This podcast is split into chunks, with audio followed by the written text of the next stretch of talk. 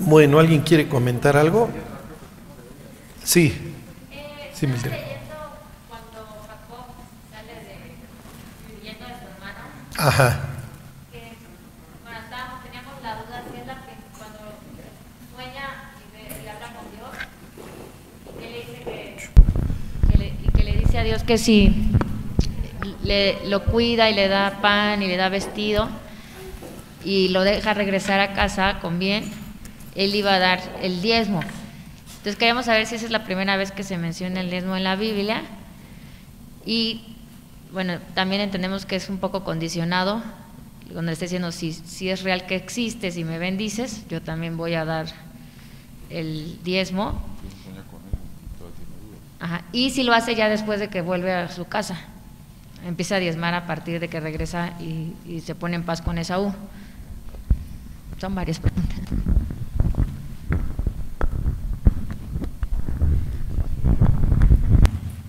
Este. No es la primera vez que habla del diezmo, ¿se acuerdan del, del regreso de, de Abraham después de la guerra? Que se encuentra con Melquisedec y le da los diezmos del botín. ¿Se acuerdan ahí? Es la primera vez.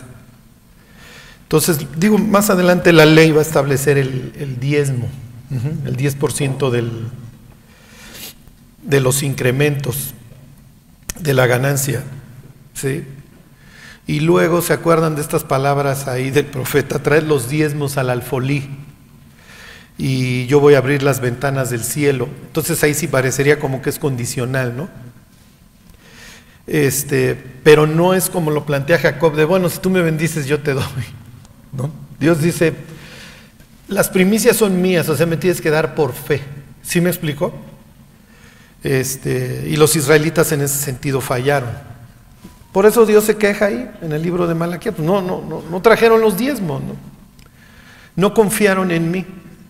No, traje, no, no llevaban las primicias. O sea, la idea es que lo primero que obtengo te lo doy, Dios, porque sé que tú me vas a dar el resto.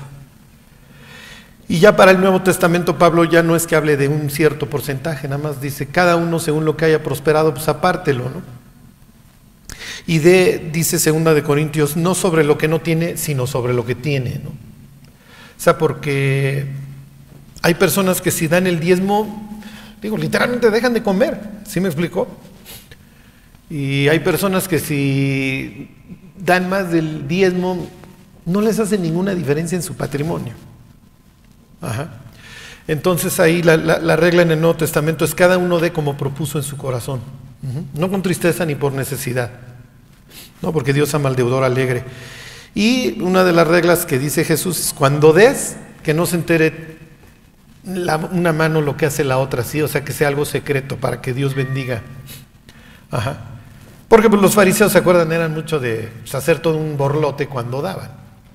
Y Dios dice, no, pues si tú quieres que te recompense la gente, pues ya tienes tu recompensa, pero si quieres que te recompense Dios, nadie se debe de enterar qué es lo que, qué es lo que da. ¿no? Esa, esa sería hoy la regla. Y el diezmo lo tenemos que dar aquí en la iglesia. Sí, ajá. Sí, esa es la idea para que, miren, realmente nosotros este, a lo que nos dedicamos es este, pues, a la enseñanza de la Biblia y, la- y alcanzar a las almas. Entonces las ofrendas que aquí se obtienen se mandan todas a Panamá para el misionero que tenemos allá, para Garche. Ujú. Este, y a ver si próximamente les pongo unas fotos, porque me mandó unas fotos. Casi, casi dice, oigan, acuérdense de mí. Entonces la otra vez amaneció mi WhatsApp como con 50 fotos y dije, entiendo, entiendo, Garcha, en el mensaje. Ujú. Pero qué bueno que sale la pregunta. Bueno, y acuérdense finalmente, como diría David ahí en Primera de Crónicas 29, de lo recibido de tu mano te damos. O sea, le devolvemos a Dios de lo que nos ha dado. Bueno, ¿alguien más quiere? Sí, sí, Vero. Aquí en Daniel 11, este, a partir del 5, que habla del rey del sur, del norte, ¿esto es lo de Macabeos? Ajá, exactamente. ¿Todo esto es Macabeos? Sí, Ah, sí, sí, sí. Dan- Da- Daniel 11 se parece como que 2 más 4 menos el número que pensaste y le sumas 3. O sea, ¿de qué me estás hablando? Acuérdense que lo que ahí llama la tierra gloriosa la tierra de Israel, va a quedar entre dos pueblos griegos que se van a estar matando entre ellos, que son Ptolomeos este, y Seleucidas. Los Seleucidas sería el rey del norte, Ptolomeos rey del sur, y entre ellos se andan matando. Entonces los pobres paisas se tienen que levantar en la mañana a leer el periódico a ver a quién le pago ahora el tributo, si a Seleucidas o a Ptolomeos. ¿Y este en qué año más o menos empezó a pasar? Hijo, Antíoco, si mal no recuerdo, es por ahí 178. ¿Alguien se acuerda de Super Antíoco Epifanes cuando... Porque yo estaba viendo que Tito fue después, con, con Tito se da la caída, ¿no? Sí, no, claro, no, Tito es 70 mucho después de Cristo, sí, sí, sí. No, no, Super Antíoco es siglo II antes de Cristo. Sí, sí, sí. Ahorita les digo. 215 antes de Cristo, sí. Y también me vino aquí una duda. Aquí cuando dice que eh, tiene las visiones en el primero y en tercer año eh, del reinado de Ciro, hijo de Azuero, pero estaba viendo también las fechas y pues Jerjes era Azuero, ¿no? Y está más, como que mucho más este, tardío, ¿no? Sí, este. ¿Cuánto duró Daniel entonces en cautiverio? Sí, Daniel se avienta a Nabucodonosor, al sucesor, que sería Nabónides. ¿O Belsasar? Belsasar no es el hijo, ¿ok? Belsasar es una especie de regente, Ok. Acuérdense que como súbdito se le va a llamar hijo, por eso uno se confunde, porque cuando lo de la escritura en la mano, le toca Ciro, ¿ok? ¿Pero Ciro el Grande? Ajá, le toca Ciro el Grande, le toca el sucesor que es Cambises, que muere y luego le toca Darío, hasta ahí. Hasta ahí. Ajá. Pero ¿por qué dice que Ciro el hijo de Azuero? ¿O es como Es que, ¿dónde es? Sí es buena tu pregunta, pero ahorita te digo. es- está en Daniel 10 y en Daniel 9? Que dice, en el año primero de Darío, hijo de Azuero. Por eso me, también me confundí un poquito en tiempos. Sí, mira, te, te lo checo porque, este, por qué llaman ahí a Darío hijo de Azuero. Ajá. Lo más probable es que se esté refiriendo ahí a... Darío va a ser el sucesor de Cambises. Entonces al que estarían llamando ahí Azuero es a Cambises. Ok, no. Ok, pero te checo por qué le llama ahí, por qué le llama Azuero. Pero sí, no es el Azuero de Esther, ese es mucho, ese es posterior. Ah, ok. Está bien. Entonces hay que leer Macabeos. Es que lo leí, pero la verdad no entendí muy bien a Macabeos. Bueno, Macabeos es mucho después de, de Daniel, ¿eh? Acuérdate, Daniel está hablando para el futuro. Sí, pero Daniel 11 es puro Macabeo. Daniel 11 es el periodo de los Macabeos. Les dicen Macabeos que eh, martillo, es un, pues ahí van a fundar la, la, dinastía, la dinastía esta de Asmoneo y arrancan con un sacerdote y con sus hijos, ¿no? Y hacen esta rebelión en contra del poderío griego a través de guerra de guerrillas y obtienen una, pues ahí una medio independencia que les va a durar un buen rato. ¿Qué es cuando se hace la dominación desoladora? Exactamente, eso lo hace, la abominación desoladora la hace exactamente este, este, ¿cómo se llama? Este, Antíoco. Antíoco pone la estatua de Zeus en el lugar santísimo. Y mata a un marrano, prohíbe la lectura de la Biblia y la circuncisión. Y entonces contra esto se levantan los macabeos y los empiezan a matar a todos los que se oponen a esto. Entonces eso precede a, a cuando ya llega Jesús, se puede decir que ya estaban formado la, el Sanedrín, todo eso, estaban ya bien para que llegara el Mesías. Sí, sí, sí, sí. Lo que sucede es que la revolución macabea va a triunfar, o sea, hasta cierto punto. Entonces, limpian el templo, tienen Hanukkah quiere decir dedicación, tal cual. Entonces rededican el templo, por eso los judíos celebran en invierno el Hanukkah.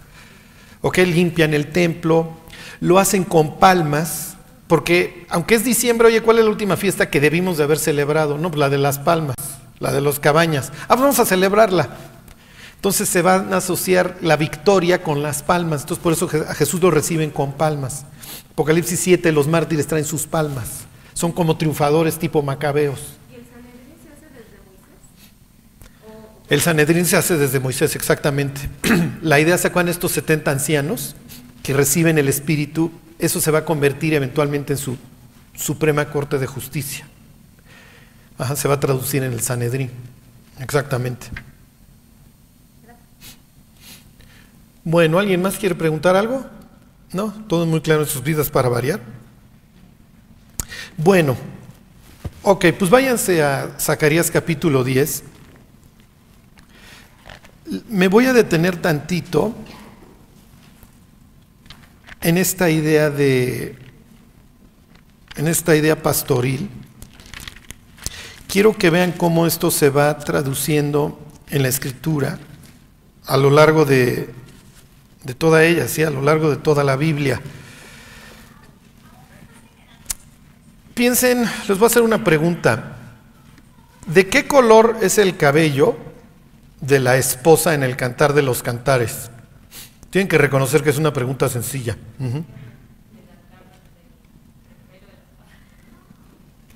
Ajá. ¿Quién dijo? ¿Male? Male y Mildred, sálganse por favor. Este, ¿de por qué? ¿Por qué es negro? Ah, inciso A. Era nada más. Exactamente. ¿Sí? Fíjense, se los leo, es este Cantares 4. Este dice 4.1 dice, "He aquí tú eres hermosa, amiga mía, he aquí que tú eres hermosa, tus ojos entre tus guedejas como de paloma, tus cabellos como manada de cabras que se recuestan en las laderas de Galad. Tus dientes ¿De qué color son los dientes de, la, esposa? Pues va a dar la idea de que tiene una sonrisa brillante, ¿sí? Tus dientes como manadas de ovejas. ¿Ok? Entonces se los pongo como un ejemplo para que vean que aún el cantar de los cantares está influido por esta idea de las ovejas. Va permeando toda la escritura hasta el Apocalipsis. ¿Ok? Hasta el Apocalipsis va a tener todas estas referencias al Cordero y a la idea de guiar más allá de la muerte de conducir a manantiales de aguas, ¿sí? de llevar al abrevadero a las ovejas, etc. Entonces, cuando nosotros alcanzamos a entender todas estas ideas, nos podemos meter en el cráneo de, estos ganaderos y entender muchas cosas que a veces no, no entendemos. ¿Por qué comparar a la bestia de capítulo 13 de Apocalipsis con un dragón? Bueno, pues eso no, no, se nos hace difícil. O sea, ya entendemos que el dragón, el leviatán, todo esto son son bestias relacionadas con el caos, ¿sí? con el abismo. Pero el, libro de Zacarías, este, aquí en estos pasajes que vamos a estudiar, va a comparar a la bestia con un mal pastor. ¿Ok? Y, no pudiera ser más atinado, van a ver. No pudiera ser más atinado. Piensen en las ovejas y, en, y en nuestra vida.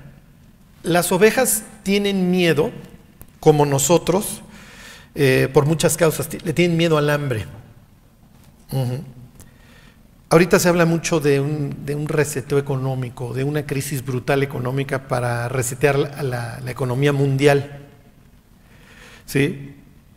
Este, que además eso se logra en, en cuestión de, días. ¿eh? ¿Cómo vive hoy el mundo? ¿A base de qué vive hoy el mundo? Pues hoy el mundo vive a base del crédito mientras más barato es el crédito, más rápida o más, más, móvil es la economía, porque tengo acceso, entonces me puedo comprar una casa, me puedo comprar un carro, y entonces si me compro una casa, pues le voy a dar trabajo al arquitecto, al albañil, ¿sí me explicó?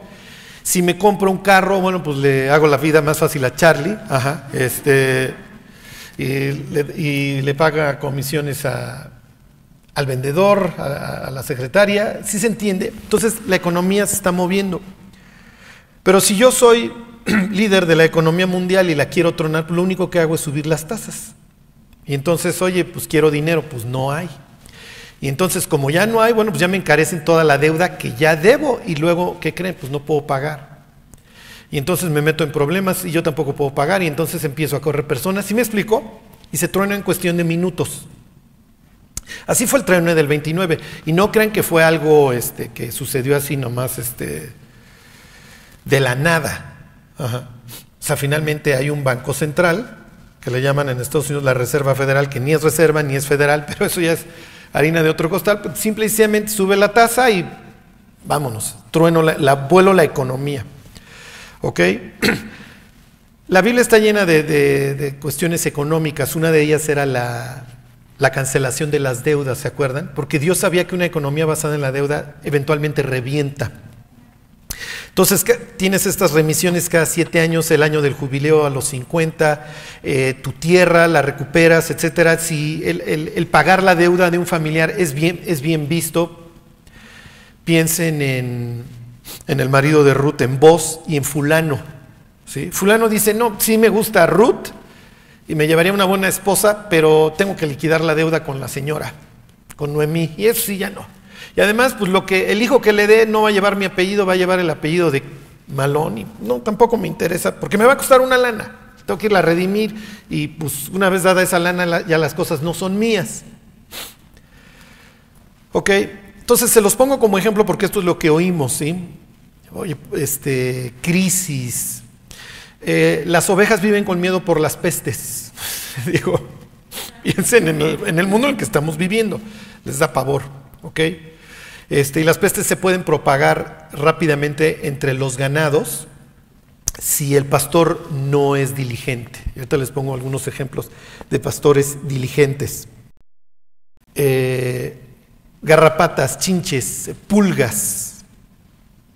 ¿Ok? Si el pastor no está revisando a las ovejas, las colonias de pulgas, de chinches, de, anim- de animalejos se van a empezar a multiplicar y, va- y las vas a encontrar regadas en todo el, en todo el ganado. Entonces, si el pastor es flojo, cuando voltea a ver una oveja que se está dando literalmente de topes contra el redil, o contra las piedras, o contra un árbol, es que ya los diversos insectos ya están colocando sus larvas en las narices. Las narices de las ovejas son buena, buena zona porque tienen, tienen alimento y tienen buena temperatura. Y entonces empiezan a crecer las larvas y suben al cerebro, que es pues, un super lugar para, para alimentarse. Y entonces la pobre oveja, pues ya que tiene las larvas comiéndole el cerebro, lo único que le queda es estarse literalmente dando de topes. Y entonces si el pastor fue flojo, pues ya las va a ver que se dan de topes y ni modo. Las ovejas son nerviosas por los conflictos entre ellas.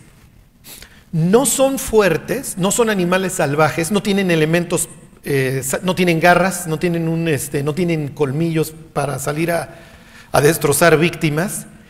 Son como el ser humano, pero sí son peleoneras, son chismosas, son grillas. Ajá. Las más gordas tumban a las más flacas.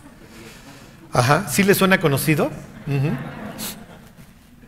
Es lo que dice Ezequiel 34, que Dios va a juzgar entre oveja y oveja. Y a la engordada, ¿se acuerdan? No, no, no, no le, no le gusta la, la que es este, suficiente. Entonces, miren, vamos en, en el hambre, este, las pestes, los, los conflictos interpersonales.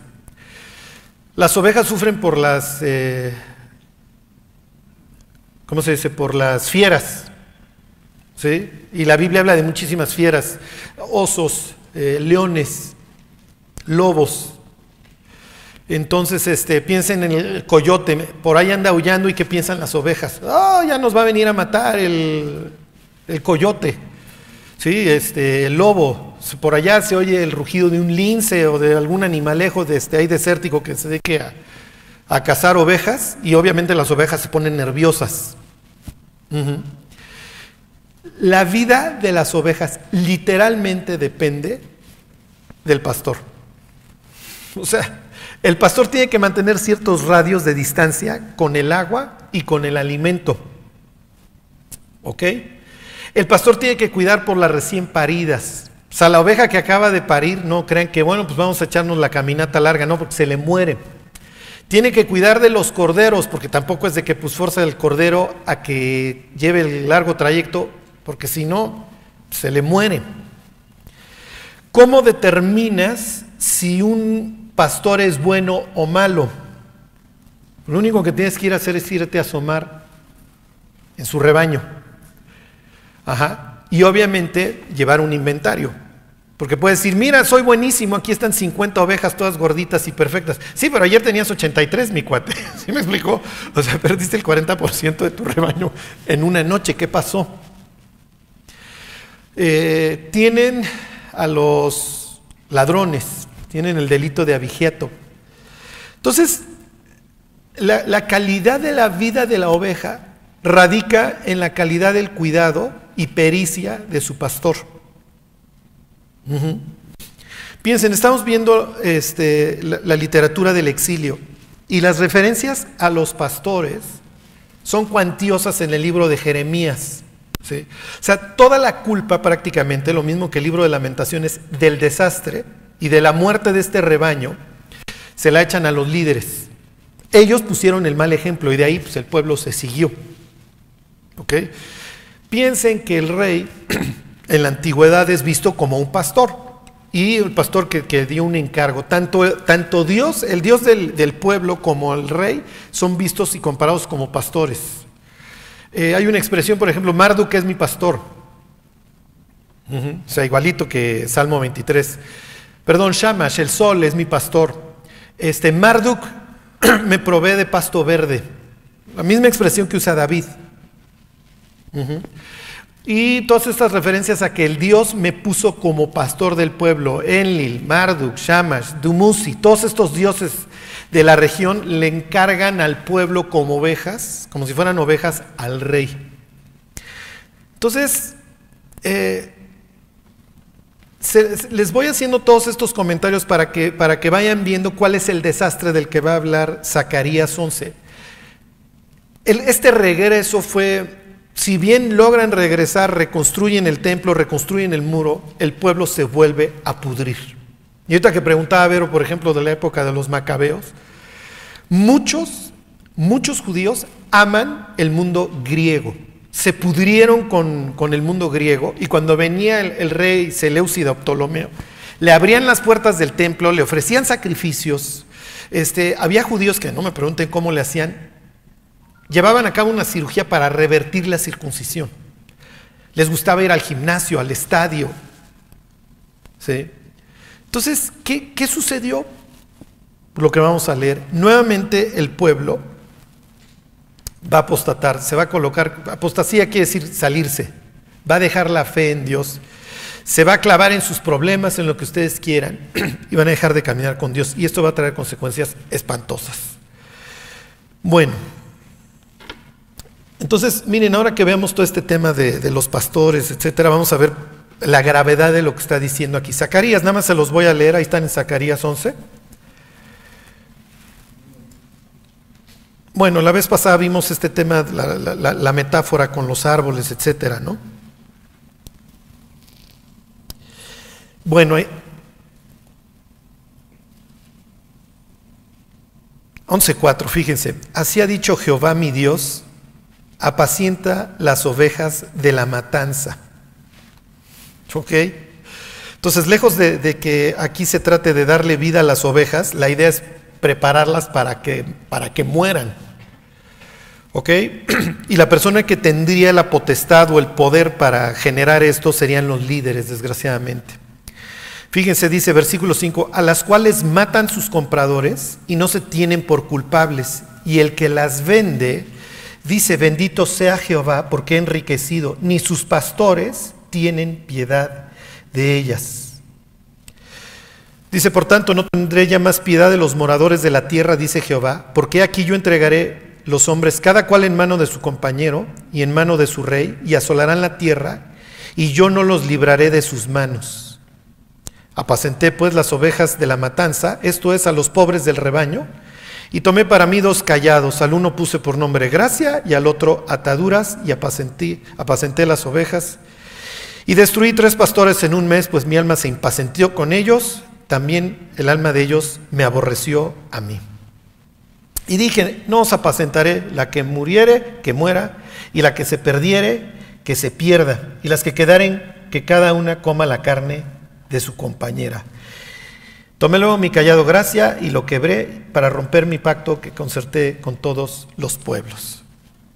Ok, lo que estamos viendo aquí, pues en pocas palabras, es una masacre. Y Dios literalmente está diciendo, mira, me vale ya que sus pastores las vendan, las maten, ya no me importa. Y es más, como estoy viendo toda esta masacre y esta destrucción, a mí ya también me vale. Tomo los instrumentos de un pastor y de plano los rompo, Luego vamos a ver a qué se refiere con esto que está, por qué rompe de plano ya. Lo que está haciendo es ya tiro mis herramientas, me vale. Y luego levanto un pastor que no tenga cuidado de las ovejas y es más que las masacre. Ahí vamos a ver todo este tema relacionado con Apocalipsis 13, con la bestia. ¿Ok? Pero cuando dice, las apacenté pues para la matanza, ya simplemente ya también las estoy engordando, ya no me interesa. ¿Ok? De lo que está hablando es, un, es de un juicio. ¿Por qué? Porque desgraciadamente el pueblo de Israel después del regreso se vuelve literalmente a pudrir, ¿ok? Dijeran los gringos, back to square one. ya regresamos a donde estábamos con Jeremías y con el rey Joacim etcétera. Saben que me vale y hagan lo que se les pegue la gana. Y si van a pasar los griegos y los van a maltratar, pues que pasen los griegos y los maltraten. Si pasa Pompeyo el romano y luego viven bajo la bota romana, allá ustedes.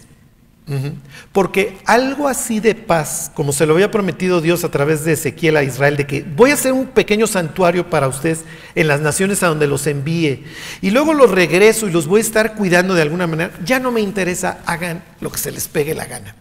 Entonces, todo lo que acabamos de leer es que las están vendiendo, que las están matando, que les vale, es exactamente lo contrario a lo que haría un buen pastor. Y les voy a poner varios ejemplos. A ver, váyanse al capítulo 4 del Génesis. Toda nuestra historia, entonces pues les voy a ir ahora así este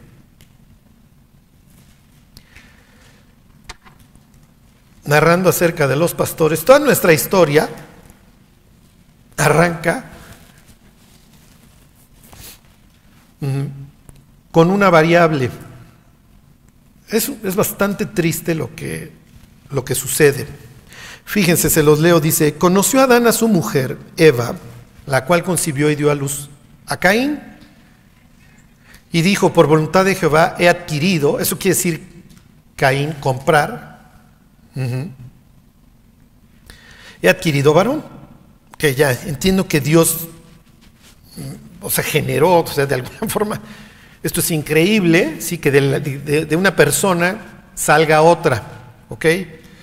Y entonces esto es todo un, todo un evento, obviamente, y, pues Dios ha adquirido varón, y obviamente pues Caín este, va a dar la idea, la historia de que va a crecer sin, sin límites, pues es lo máximo, este, y obviamente el orgullo lo va a traer por el cielo.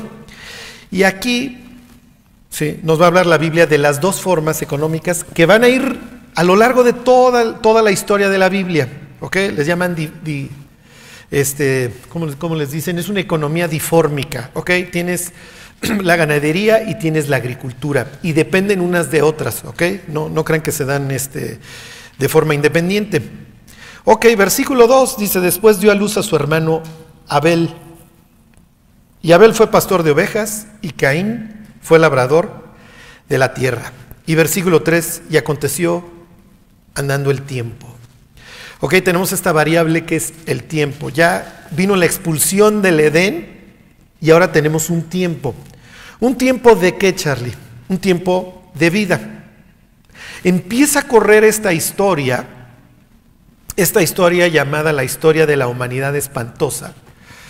¿Ok? Con una, con una situación que va a ser constante en todos los seres humanos, que es la muerte. Y la Biblia nos va contando acerca de las vidas de muchísimas personas, unas invertidas para bien, otras invertidas para mal, otras desperdiciadas. ¿Ok?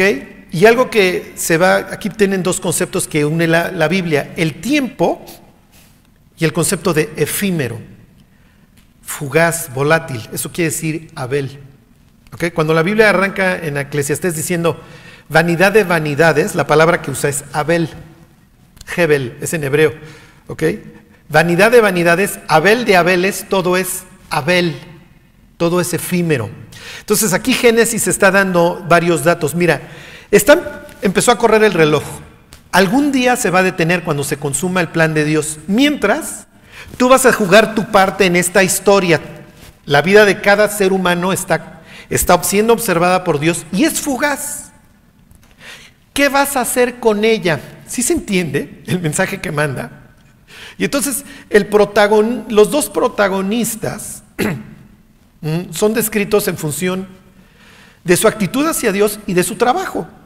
Y entonces uno es el agricultor y entonces trae el fruto de su sudor, de su trabajo.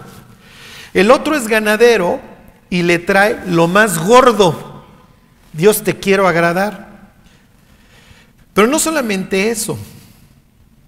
Cuando acaba la desgracia en el capítulo anterior, que luego capítulo 4 en adelante hasta Apocalipsis 22 nos va a narrar toda la desgracia que sucede, dice que la humanidad se encontró desnuda y entonces lo primero que Dios hace es matar un animal y vestirlos. Ok, entonces Dios ya me dio un tip por ahí. El ganado es importante porque va, me va a dar un, un vestido provisional. ¿Sí, ¿Sí se entiende? Entonces, Abel es muy importante en esta historia cuando damos la vuelta porque, ah, este es el cuate que se va a dedicar a, crear la vestimenta. O sea, sin las ovejas de Abel, Caín, tu vida no sirve de nada porque te vas a mostrar desnudo ante Dios. ¿Sí se entiende? Entonces, la vida de tu hermano es muy importante y sí lo tienes que cuidar. Luego va a decir que soy cuidador de mi hermano o qué. Y casi, casi Dios, mira, con que no te lo echaras, mi cuate. Digo, ya, cuidarlo ya era un extra. Pero si tú eras el primogénito y tenías ciertas responsabilidades para con tu hermano, entre ellas, ya olvídate de, cuidarlo, pues con que no lo hubieras matado. ¿Ok? Entonces, el primer héroe, por así decirlo, y así lo va a mostrar este Hebreos capítulo 11, el primer héroe en esta historia es don Efímero, don Abel, que trae un sacrificio cruento. Él entiende que la salvación depende de, que un tercero derrame su sangre por nosotros. ¿Sí se entiende? No depende de nuestras obras. Y entonces de ahí para el real vamos a ir viendo la vida de todos estos, de todos estos pastores.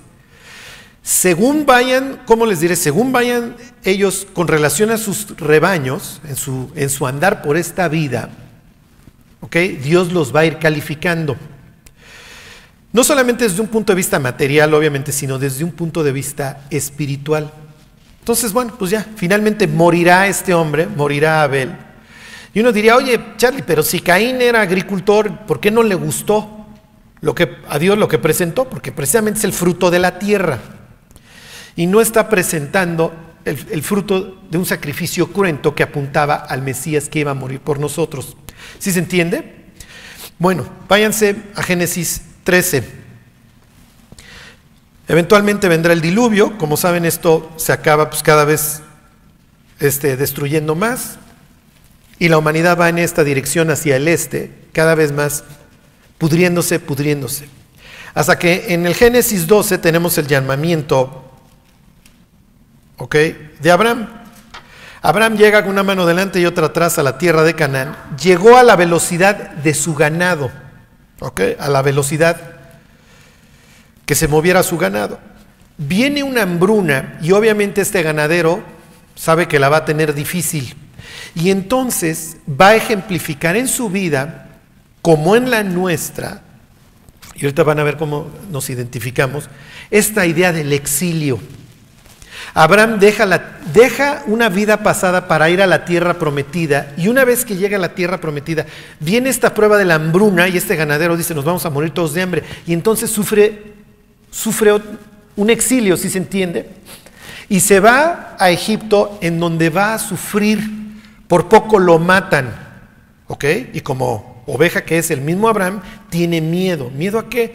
Pues a las fieras, en este caso representadas por Faraón de que le vayan a quitar a, Copito de nieve, le hace a Sara, ¿sí? que es una mujer hermosa, y entonces dice, no, aquí no hay temor de Jehová, nos van a matar, y entonces di que eres mi hermana. Y entonces Abraham en este mini exilio va a sufrir, pero como años más tarde su pueblo va a salir de Egipto, él sale con grandes cosas. Fíjense, ahí están en, en Génesis 13. Al igual que años más tarde su pueblo, que va a salir con, toda, con la riqueza de Egipto, Abraham sale con la riqueza de Egipto y es presentado por Dios como un buen pastor que regresa de este exilio como que ya escarmentó. Y ahora sí, no importa lo que pase, Abraham, tú tienes que confiar en mí y nunca regresar a Egipto. ¿Ok? Y entonces dice, subió pues a Abraham de Egipto hacia el Negev, ese es el sur de Israel, él y su mujer, con todo lo que tenía, y con él Lot y Abraham era riquísimo en ganado, en plata y en oro, Volvió por sus jornadas desde el Negev hacia Betel, a la casa de Dios, hasta el lugar donde había estado antes su tienda entre Betel y Jai, al lugar del altar que había hecho allí antes, e invocó ahí el nombre de Jehová. Entonces piensen que regresa este gran pastor ahora, con toda esta bendición que Dios le da después de mostrar su gracia, porque salió de Egipto, este, perdón, descendió a Egipto a donde jamás debió de haber descendido.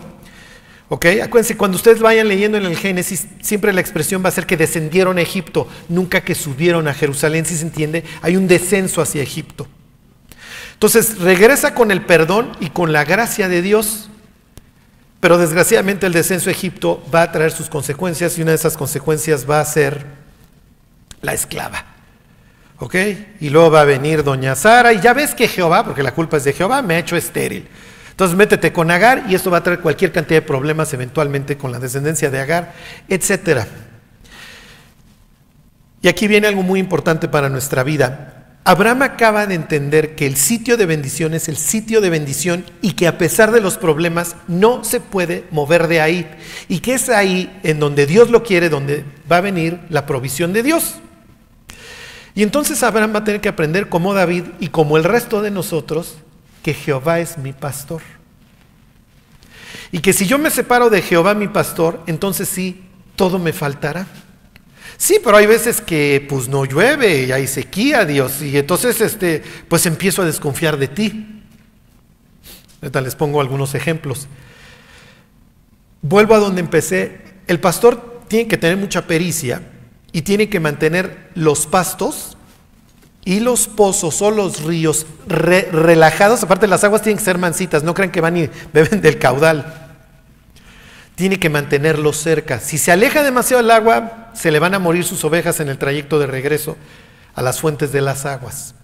Si se mantiene muy lejos del alimento, se le van a morir, pero tampoco las puede tener estáticas en un solo lugar porque destruyen el campo. ¿Ok? Entonces Abraham acaba de entender, si me separo del lugar de bendición me empieza a ir mal. Ok, Dios en su gracia me acaba de regresar y regresé cargado. Ok, tengo estos grandes ganados, pero los tengo que cuidar. Y la primera persona que tengo que cuidar para que mi, mi, vida prospere es de mí mismo y de mi relación con Dios. Entonces, lección número uno, tengo que regresar al lugar de bendición y vuelvo al altar en donde invoco el nombre de Dios y aquí me quedo. Me fue tan bien que hasta mi sobrino, que ya hice mi socio, también está bollante. Pero como ya tenemos tantos ganados y nos estamos echando el terreno, pues ¿qué hacemos? En vez de seguir mis instrucciones, Lot prefiere la independencia y hacia dónde se va. ¿Se acuerdan? Hacia el oriente, a donde eventualmente acabará perdiéndolo todo. Exactamente. Entonces, todos estos grandes ganados no se acaba de dar cuenta, y esto es muy importante que lo entendamos. Estas referencias a que Abraham era riquísimo son las mismas que va a emplear Dios más adelante en Deuteronomio. Y le va a decir a los israelitas, tus ganados se van a reproducir, vas a ser millonetas. Díganme el nombre de un ganadero, el que quieran, rico en la Biblia. Job, excelente. La Biblia presenta a Job, no me acuerdo que tiene 7 mil ovejas y luego acaba con 14 mil. ¿Cuánto costará una oveja gorda actualmente? ¿Les gusta mil pesos? Digo, no sé cuánto cueste. Vamos a ponerle mil.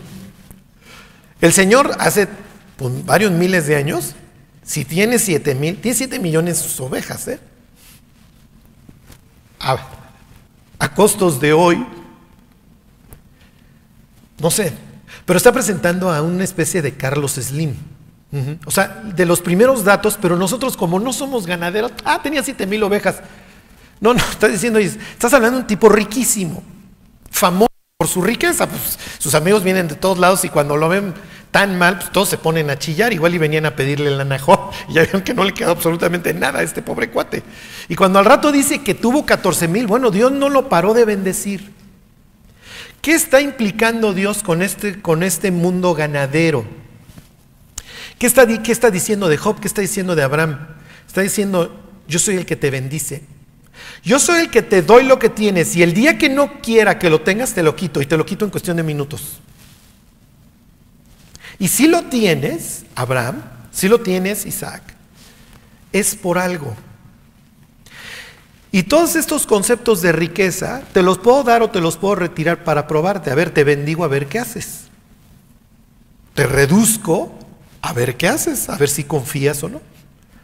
¿Ok? Lo que está diciendo aquí es que Dios atrajo a Abraham con una bendición. ¿Ok? Finalmente va a ser un peregrino sobre la tierra Abraham y va a decir, sí soy rico, pero no, tengo, no quiero comprar ni un terreno, Dios me dijo que ni compre, y el único terreno que voy a acabar comprando va a ser para sepultar a mi mujer. ¿Qué está implicando eso de nuestra vida? Fíjense las similitudes que tenemos con las ovejas. ¿eh? Al igual que las ovejas tienen que hacer sus trayectos, la Biblia nos presenta a nosotros como un ganado, desde el día que nacemos hasta el día que morimos, llevando a cabo un trayecto. Un trayecto que acaba para la humanidad en dos sitios. O en las fauces del lobo, o en la casa, o en el redil eterno. La Biblia tiene ese nave, quiere decir en hebreo, el redil, la casa, la casa de las ovejas. Fíjense, y obviamente muchos de ustedes están pensando en el Salmo 23, ¿cómo acaba David hablando de su futuro? Y en el redil y en la casa de Jehová moraré por largos días. Pero David presenta su vida como la de una oveja en un trayecto. Soy extranjero y advenedizo sobre la tierra. Y mi propia ley, diría David, que tengo la obligación de estar copiando, me indica que la tierra no se vende a perpetuidad porque ni siquiera la tierra es nuestra, la tierra es de Dios. ¿Se acuerdan que llega una persona y le dice a Jesús, oye, dile a mi hermano que parta la herencia conmigo? Y le dice, oye, ¿quién me puso por albacente de ustedes? Guárdense de la codicia. Pero sabe que lo quiere usar. Y entonces le sale con su cuentito de la heredad de un hombre había dado mucho fruto. En palabras de estos ganaderos y agricultores es, Dios le había dado mucho a un señor. ¿Sí se acuerdan? O sea, todo lo que tienes en esta parábola le está diciendo Jesús es de Dios. Entonces tu preocupación por hacer más, más, grandes tus graneros o lo que se te pegue la gana está totalmente fuera de lugar. Lo que deberías de estar pensando es, ¿por qué me ha dado Dios todo esto? ¿Qué voy a hacer con esto? Y puedo vivir preocupándome si lo pierdo o no, pero al fin y al cabo quien me lo da o quien me lo quita es Dios y soy un peregrino y extranjero sobre la tierra. No es mía, esta heredad no es mía. Entonces esta idea de guardar, de acumular, es como si le dijera yo a Dios, mira, esto era tuyo, pero ahora es mío. Y le contesta a Dios en esta parábola y le dice, necio, hoy vienen a pedirte tu qué. O sea, tú haces graneros para, para quedarte con granos, felicidades, pero hoy vienen a pedirte lo más grande que tienes. ¿Por qué dice Jesús que los ricos no se van al cielo? Porque creen que lo que tienen es más valioso que su alma y su alma les importa un comino. No la cuidan. Y es más, creen que son favorecidos por Dios porque, oye, pues yo no estoy como aquel. Quiere decir, entonces yo creo que Dios me está bendiciendo. Es horrible. El ser humano no se da cuenta de que su vida es efímera, de que la pierde cualquier día. No se da cuenta que es un peregrino y que su posesión más grande no son sus bienes ni sus ganados, es su alma. Y lo peor, la puede perder. Bueno, váyanse, fíjense, este es buenísimo, váyanse a Génesis 33. Les iba yo a hacer escala, pero ya no, ya no me detengo más ahí en Génesis 26. Génesis 26 cuenta la historia de que viene nuevamente hambruna. Isaac va a salir corriendo a Egipto igual que su papá y Dios lo detiene. Dice, no desciendas a Egipto. Y después de eso va a venir una bendición a través de pozos. Los pozos son muy importantes porque si eres un ganadero, necesitas alguna fuente de agua para tus ganados. Y las fuentes, les voy a decir, son los ríos tranquilos junto a aguas de qué? Me pastoreará, dice David, junto a aguas de reposo. Si está caudaloso el río, no beben, les da miedo. Entonces, imagínate que tú eres un pastor, andas buscando agua y cuando llegas el río está acelerado. Mm, pues no me sirve. Entonces, ¿qué es lo que hay que hacer? Ir a empezar a buscar los charcos. Lo que hacían luego eran canales. ¿Ok? Entonces, necesitas las aguas tranquilas. O necesitas un manantial o necesitas charcotes que se hacían luego cuando venían las grandes lluvias en el desierto. Esas son tus tres fuentes de aguas y le tienes que saber dónde encontrarlas. Entonces a Isaac le roban un pozo, bueno, ni modo, cabo otro y me encuentro otro, y entonces viene esta bendición. Isaac pasa la prueba, no desciende Egipto, confía en Dios, y Dios le da los pozos. Bueno, ¿qué les dije?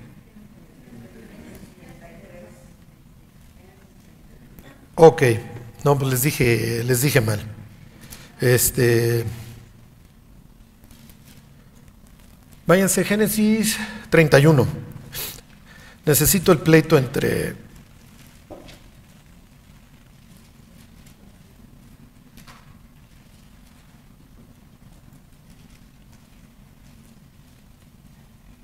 Génesis 31.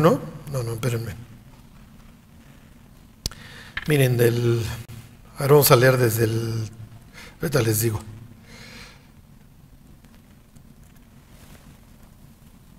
Este es un buen pastor.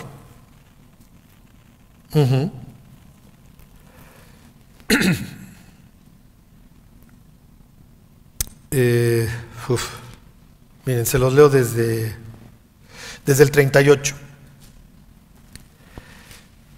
Está hablando don Jacob, el nieto de Abraham, el gran ganadero, y el nieto de Isaac, otro gran ganadero Nieto no solamente de un ganadero como Abraham, sino de un peregrino sobre la tierra.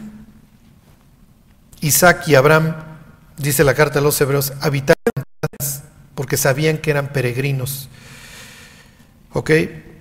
Y coherederos de la misma promesa. Jacob cree que puede obtener las cosas convirtiéndose en un tranza, ¿ok? Y sí, ya se transó a su papá, se transó a su hermano y cree que se puede transar a Dios, pero pues va a llegar al Distrito Federal. Y entonces llega con Labán, ¿ok? Labán quiere decir tinto o rojo, este, perdón, blanco, ¿ok? Esaú quiere decir tinto o rojo, ¿ok? Y entre estos dos gañanes va a quedar atrapado, los dos. Uno viene de acá y el otro viene de acá. ¿Ok? Uno viene del sur, porque ya vive allá en el sur este, el tinto o rojo Esaú, y el otro viene de Aram, persiguiéndolo porque este se le peló.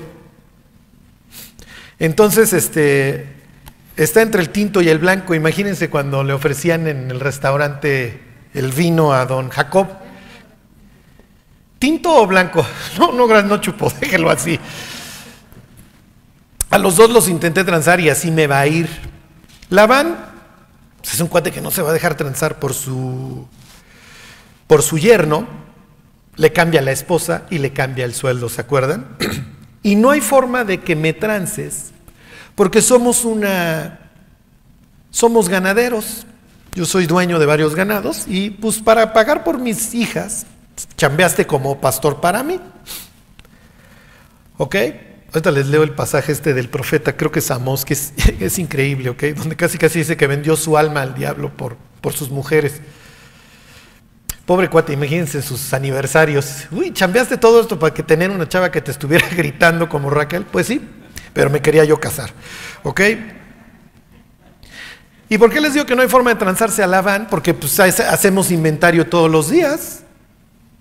Hoy ayer tenías 20, hoy tienes 18. Y es lo que le va a reclamar Jacob. ¿Qué va a suceder en la vida de este hombre ahora como ganadero y ganadero de ovejas que no son suyas? Jacob va a aprender a conocer y a caminar con Dios. ¿Sí? Porque ya no puede vivir de la tranza. Y va a entender que su vida tiene que ser cuidada por Dios, así como Él cuida por la vida de las ovejas que le cuestan. Jacob se va a convertir en un gran hombre a través de estos 20 años, fungiendo como qué. Por eso esto va a quedar como el, arquetipo, si me explico, el modelo. Por eso luego el, el mejor profeta, el más grande profeta y el más grande rey van a ser pastores. ¿Por qué? Porque Dios entiende. Yo te estoy escogiendo a ti, David, porque tú sabes que por tu vida y por tu pericia y por tu cuidado sobreviven estas pocas ovejas de tu papá Isaí. Si tú no eres diligente, truenas el patrimonio familiar, pero si lo eres lo puedes ampliar. Tú vas a poder volverte un buen primogénito, aunque seas el último, ¿sí se entiende? Tú te vas a poder volver el gran pastor de Israel. Ya olvídate como un jefe militar entre, para Saúl.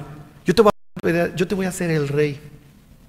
Porque tú vas a aprender, o tú has aprendido todos estos años en el desierto, lo que es el cuidar de un tercero.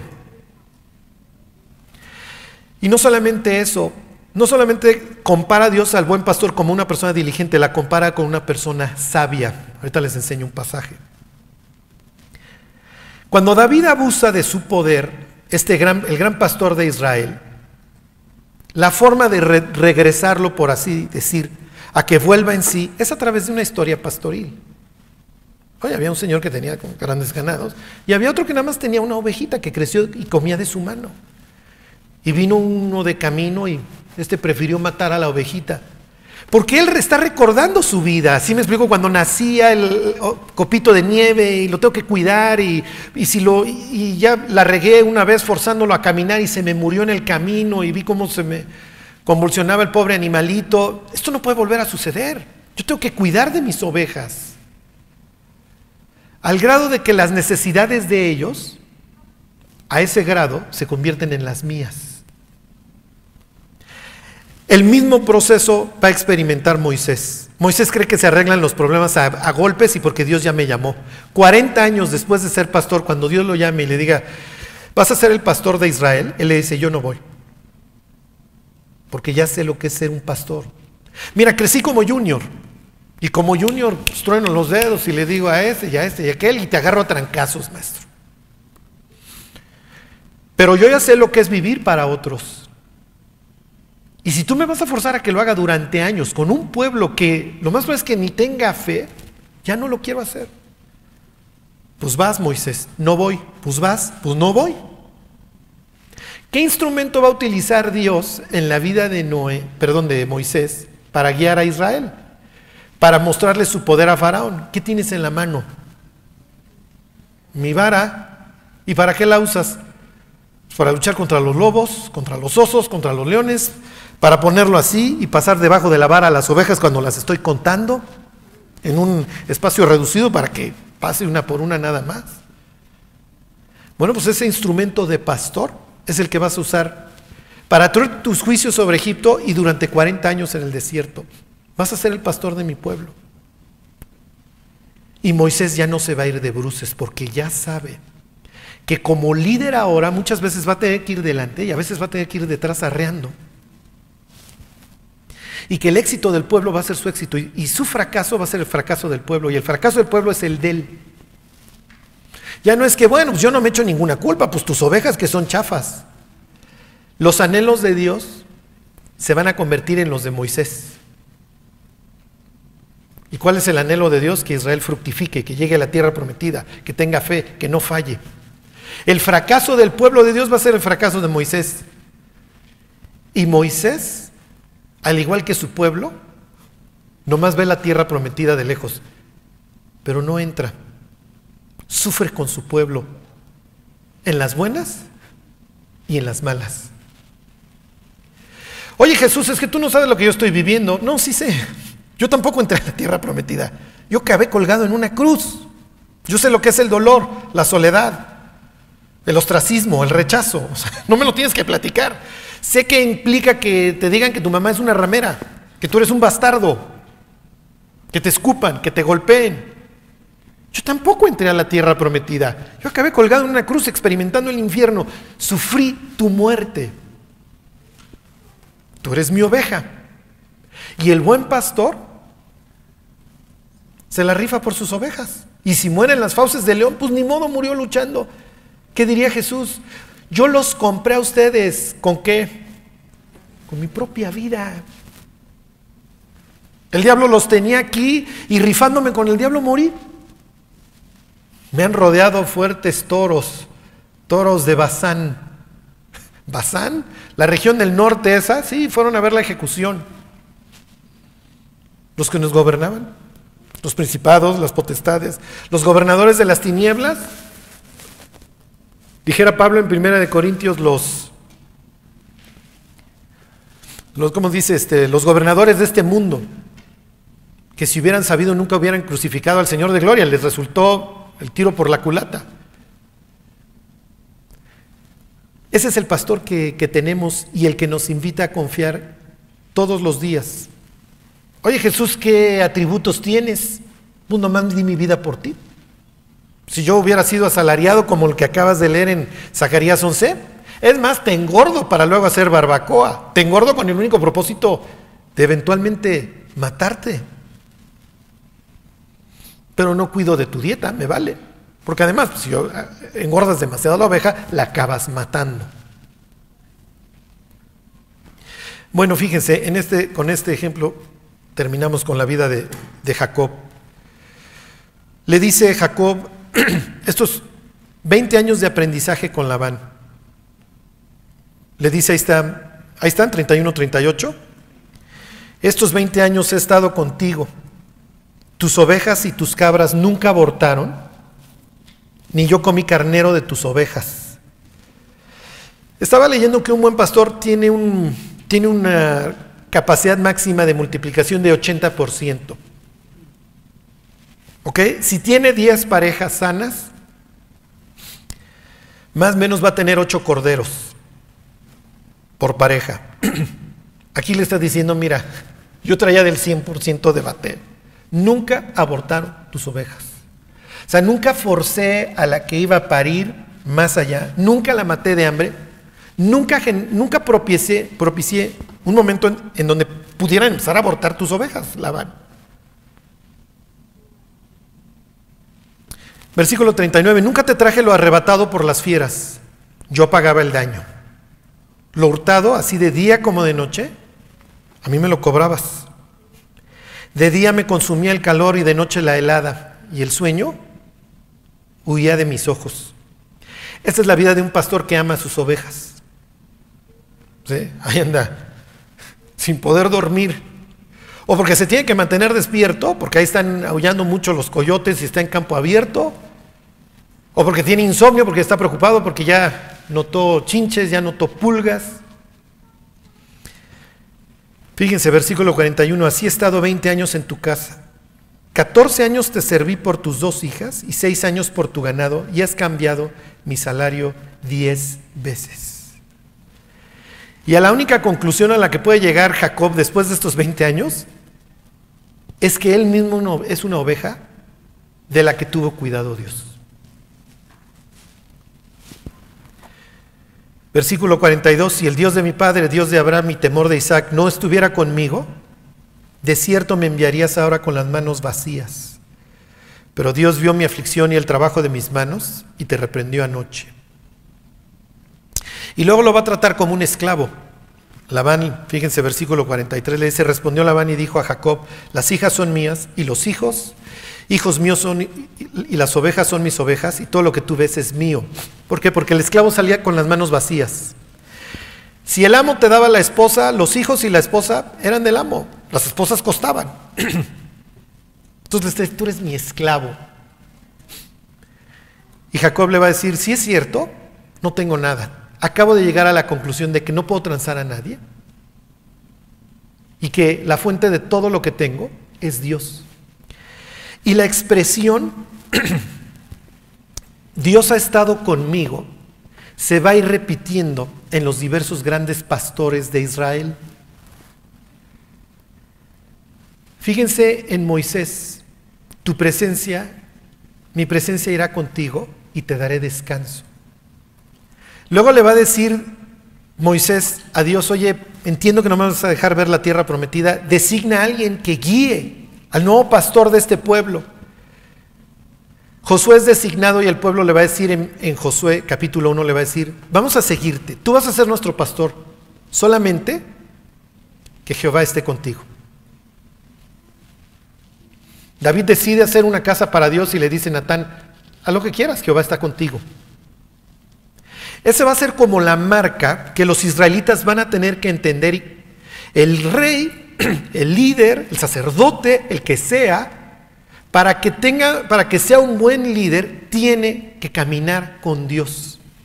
El día que lo deje de hacer, no va a saber para dónde ir, y mucho menos su rebaño. ¿Y qué le va a decir Dios, Jesús luego, a la gente? Déjenlos, son ciegos, guías de ciegos. Te está guiando un pastor ciego, te vas a ir al, acantilado. Para terminar, váyanse Génesis 33. Jacob se va a convertir, y ahorita les leo unos versículos relacionados, a ver si los encuentro, en un prototipo, digo, no, no le salió de gratis a Dios,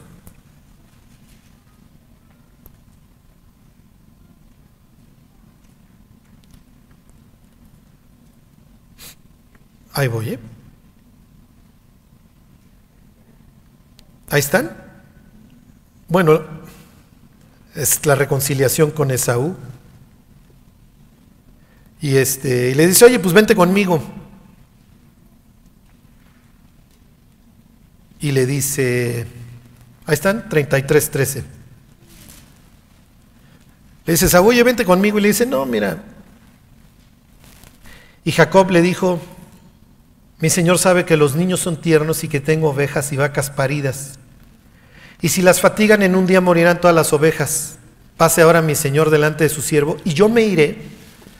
La palabra iré aquí es nahag, que quiere decir que voy a ir a un paso muy suave, porque los voy cuidando, tengo que conducir con cuidado. La va a emplear David en el Salmo 23. Dice, yo miré poco a poco al paso del ganado que va delante de mí y al paso de los niños hasta que llegue a mi señor a Seir. Entonces Jacob se ha convertido ahora no solamente en un buen ganadero, sino en alguien con mucha pericia. Y no solamente eso, Jacob ya tiene cuidado de su gente. Sabe que si las lleva, que si las presiona demasiado, las puede acabar matando. Le dice, mira, tengo recién paridas, tú sabes cómo es esto de ser ganadero, no los puedo forzar. Déjame ir a un paso sencillo. ¿Ok? Años más tarde, después de todo el sufrimiento que va a experimentar, porque después de esto viene, pues que uno de sus hijos se va a acostar con una de sus mujeres, la deshonra de Dina, sus hijos asesinos, Simeón y Leví, todo lo que, toda la cosecha que va a venir y que Jacob esta vez va a enfrentar de manera correcta, obviamente la pérdida, entre comillas, de José. Después de pasar todo eso, Jacob bien pudiera decir, aunque ande en valle de sombra de muerte, no temeré mal alguno. Tuve una vida en donde pensé que podía conseguir todo a través de las tranzas y no lo logré. Pero finalmente 20 años le tomó a Dios trabajar en mi vida y ahora camino con Él y confío en Él a pesar de las dificultades. Cuando aparentemente acaban todas las dificultades, se reencuentra con José. Judá estuvo dispuesto a dar su vida por Benjamín para que no muriera su papá Jacob. Judá es un tipazo. Todos mis hijos son transformados, lloraron cuando se encontraron con José, se postraron delante de él, se cumplieron los sueños de José. Efectivamente, las estrellas, la luna, el sol. ¡Hey! Dios me dio chance de descender a Egipto, estoy en, grandes, en los grandes pastos de Gosén y somos ganaderos. Aquí no sufres tanto para encontrar los pastos. Aquí no necesitas andar matándote buscando el pozo, el charco, el río, tranquilo. Parece que ya lo logré. Pero Jacob no se va a ir tanto en la finta. Y con esto quiero acabar y decir y recordárselos para nuestra propia vida. Piensen en Faraón que tiene para estos momentos como nueve, diez años trabajando con José. José es el primer ministro, ya ahorró y ya están enfrentando la hambruna bien. Dice, oye, tengo un tipazo. No, pues el papá, los hermanos, bueno, han de ser puros tipazos. Y Jacob pensando, no, si supieran, maestro. ¿Quién eres? Y le dice, ¿cuántos son los años de la vida de tu peregrinación? Y le contesta, 130 años han sido la vida de los años de la peregrinación de tu siervo. Malos y largos. O sea, le está diciendo, tienes razón, soy un peregrino y advenedizo sobre la tierra, soy una oveja. Y Dios me ha enseñado el valor de cada una de las ovejas con las que convivo, no en enseñanzas formales, sino en esas noches sin sueño, sino en esos días arduos, en esos días en los que tenía yo que sacar de mi bolsillo y pagar lo que se había robado el coyote o el ladrón o lo que fuera. Y así como yo entiendo que mi vida es importante para las ovejas, yo mismo soy una. Y prácticamente le dice, sé que aquí es a donde llego a descansar antes de ir a la morada eterna.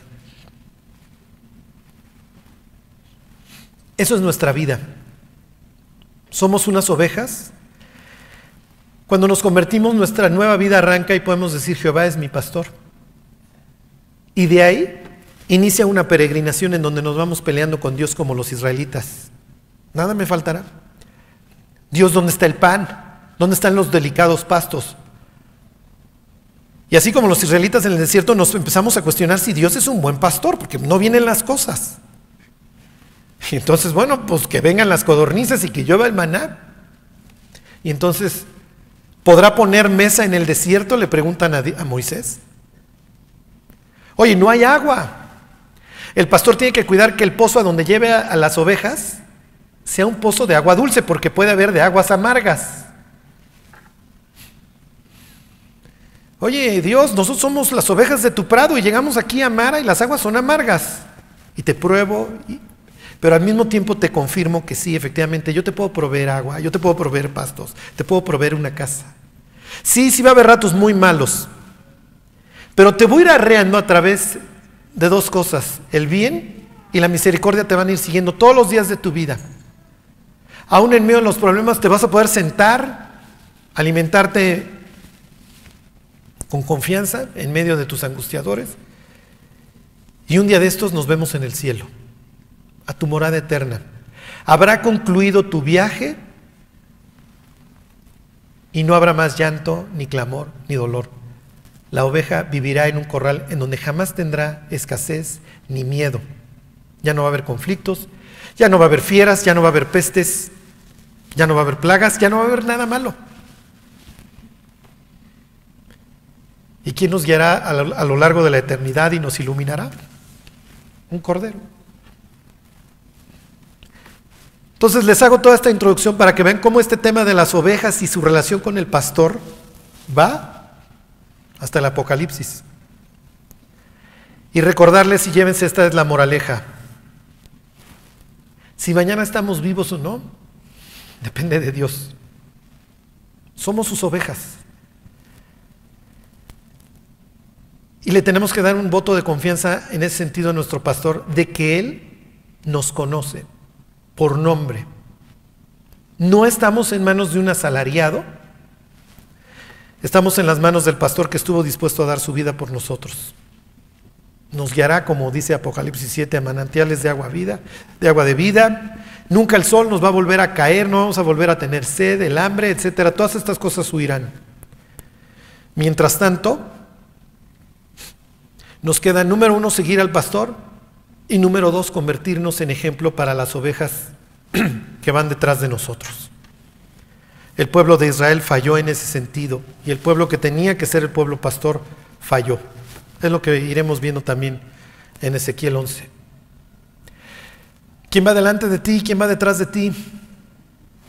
Delante de nosotros han ido pastores que aman a Dios, y que así como Jacob, pues pasaron la helada, se les fue el sueño, en las madrugadas oraron por nosotros, nos exhortaron, y hoy tenemos que llenar nosotros los zapatos de ellos. Y como dice Hebreos, considerad cuál haya sido el resultado de su conducta e imitad su fe. Bueno, pues vamos a orar y nos vamos. Dios te queremos dar gracias por, por la cruz, Dios, ahí donde tú decidiste sufrir el castigo que nosotros merecíamos. Tú lo sabes, Dios, somos como ovejas. Cada uno de nosotros nos descarriamos por nuestro camino. pero tú quisiste cargar en Él el pecado de todos nosotros. Ahora Dios que tú nos has rescatado y que somos ovejas de tu prado, guíanos Dios, provéenos de lo necesario, recuérdanos Dios siempre que tú estás con nosotros. Bendícenos Dios, no nos metas en tentación y cuídanos. Te queremos pedir todo esto Dios en el nombre de Jesús. Amén.